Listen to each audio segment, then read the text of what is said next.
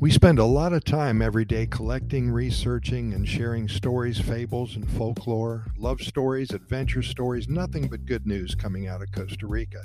And we present these stories to you through our Costa Rica Pura Vida Lifestyle podcast series each and every day. We've been doing this for about two and a half years now and have recorded well over 1,500 episodes. We also have a website at Costa Rica Good News Report.com. That's Costa Rica goodnewsreport.com. I invite you to take a look.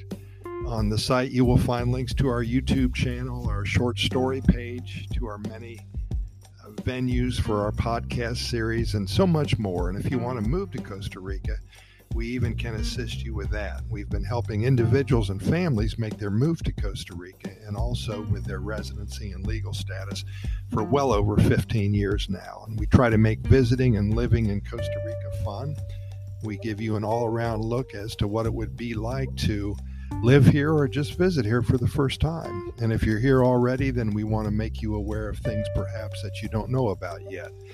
Uh, to make your life more fulfilling in your own backyard. And we do this while keeping the bad news out. We focus on the good news only. And if you want bad news or negative information, then turn me off right now. I, I don't have any for you. So now it's time to get your coffee poured and take that first sip and join in. If we can put a quick smile on your face, then we've done our job here. Here's today's Good News Quickie. Again, nothing but good news coming out of Costa Rica. Yo lavo, yo lavo. For quite a while, when I first arrived in Costa Rica, I didn't know what this meant. Not only did I not know what it meant, I didn't understand why the woman of the house uttered these words when I tried to help clean up after dinner at friends and neighbors' homes.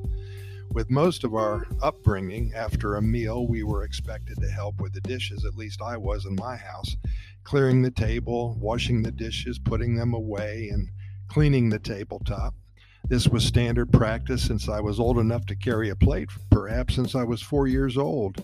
When I am at a friend's home and they prepare dinner for me, I always volunteer to help with clearing the table, washing the dishes, and putting everything away. It's a thank you for inviting me over.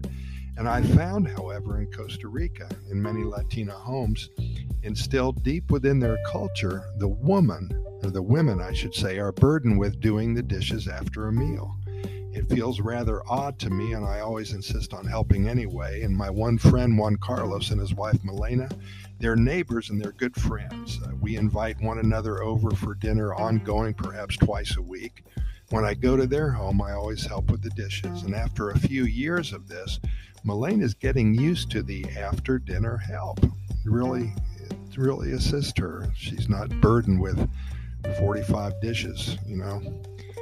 And now, because of me, Juan is the point man for helping with the dishes. For 20 years, he would eat and then retire to his living room to relax and put his feet up. And Milena was tasked with cleaning up.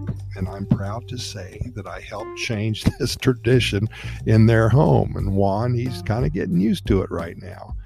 So, anyway, just wanted to tell you that little story. And uh, thanks for listening, and we'll see you tomorrow.